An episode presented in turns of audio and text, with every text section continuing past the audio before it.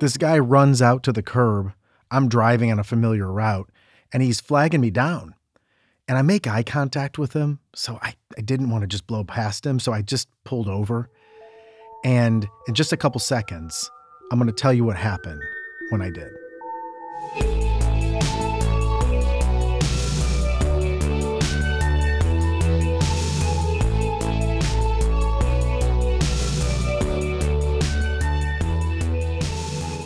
You're listening to 7 Minute Stories with Aaron Calafato. This is season 4. So I roll down the window and this guy goes, I'm Graham. I said, I'm Aaron. And he said, Aaron, do you know where the nearest hardware store is? I kind of like in my brain laughed a little bit. I'm like, dude, why don't you just look this up? You know, you got, we got phones and stuff. And just as I thought that, he goes, you know, I'm not a really big fan of smartphones and technology and stuff like that. So I, I just needed to know because I moved to town just recently and I'm fixing up this house. And I said, Yeah, there's a hardware store. I said, You know where the town square is? He goes, Yeah, yeah. I said, If it's right on the town square, I said, There's other corporate places you could go to, but I would head there. It's in walking distance, not too far from here. And he said, Aaron, thanks so much. I said, No problem, Graham. And I drove off. And the funny thing is, the house that Graham was fixing up, that he was standing in front of, it appeared to be one of these places. And anyone that lives in a small town can understand this. Think of it like on the commercial side with businesses. There's always that one business, that one building that never can stay in business. No matter what goes in there, no matter who's there, no matter who's running it, maybe once every 25 years you get a forward thinking entrepreneur and they can turn it around, but it's very rare. And it just, it's almost like the building itself is cursed. Well, if you take that example and you apply it to a residential house, Graham was standing in front of one of these houses. This house had such a bad history. Here's just a couple of things that I know about it. As long as I've been alive, I knew that the owner that was there when I was a kid had a terrible, just depressed life, and he took his own life in the house.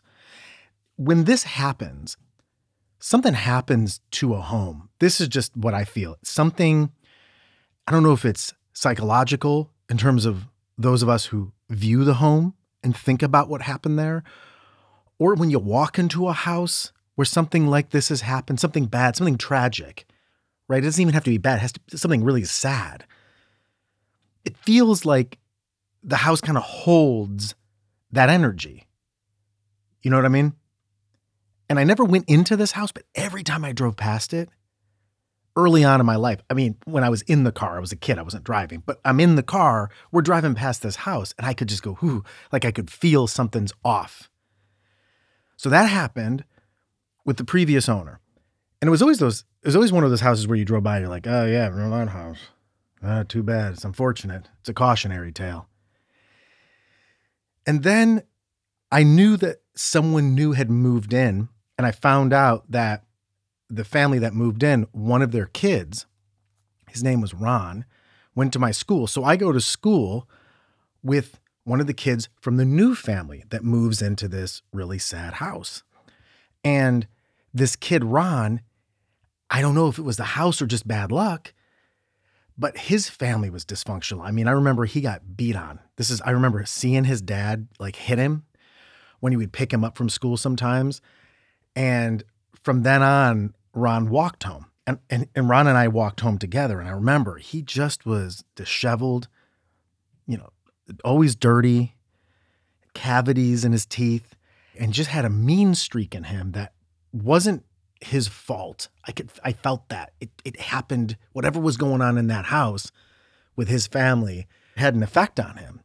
And Ron and I got in a fight after school one time. I remember just punching Ron in the face, like literally punching this guy in the face. And he kept coming forward. Like it didn't affect him.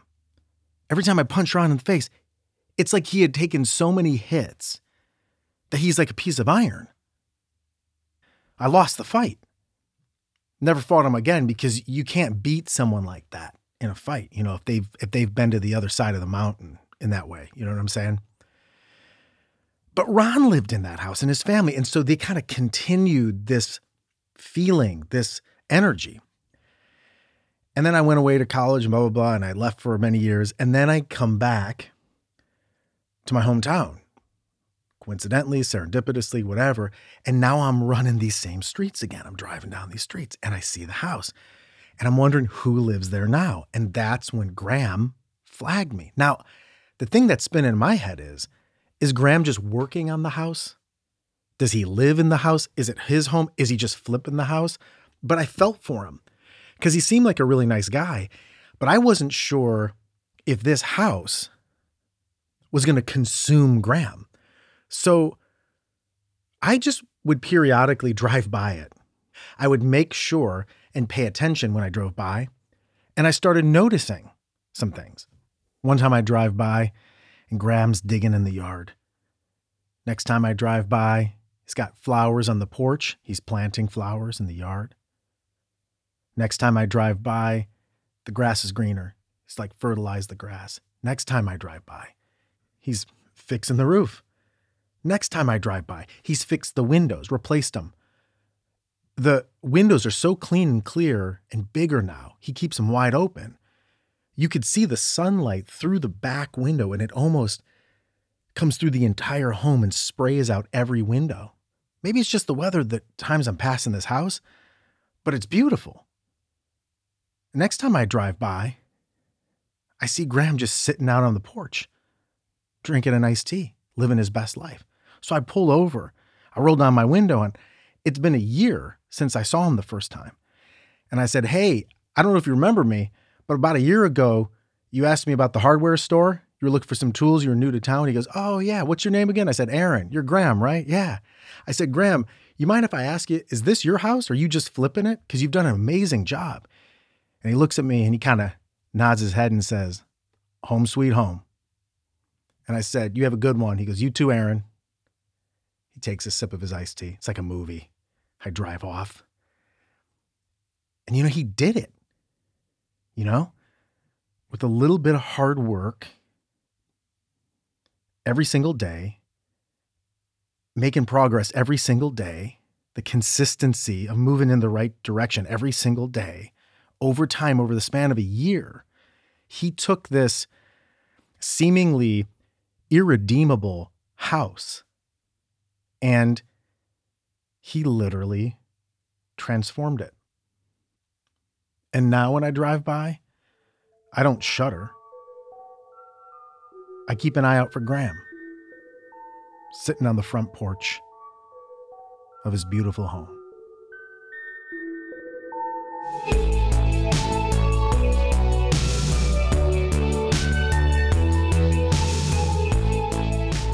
Seven Minute Stories is created and performed by Aaron Calafato. Our senior audio engineer is Ken Wendt. Our resident artist is Pete Whitehead, original music by TJ Duke. If you or your company needs help starting a podcast, Aaron and Ken's company, Valley View, does just that. Reach out to them at valleyview.fm. Special thanks to our partners at Evergreen Podcasts, and I'm Cori Birce. Make sure to tune in next week for another story.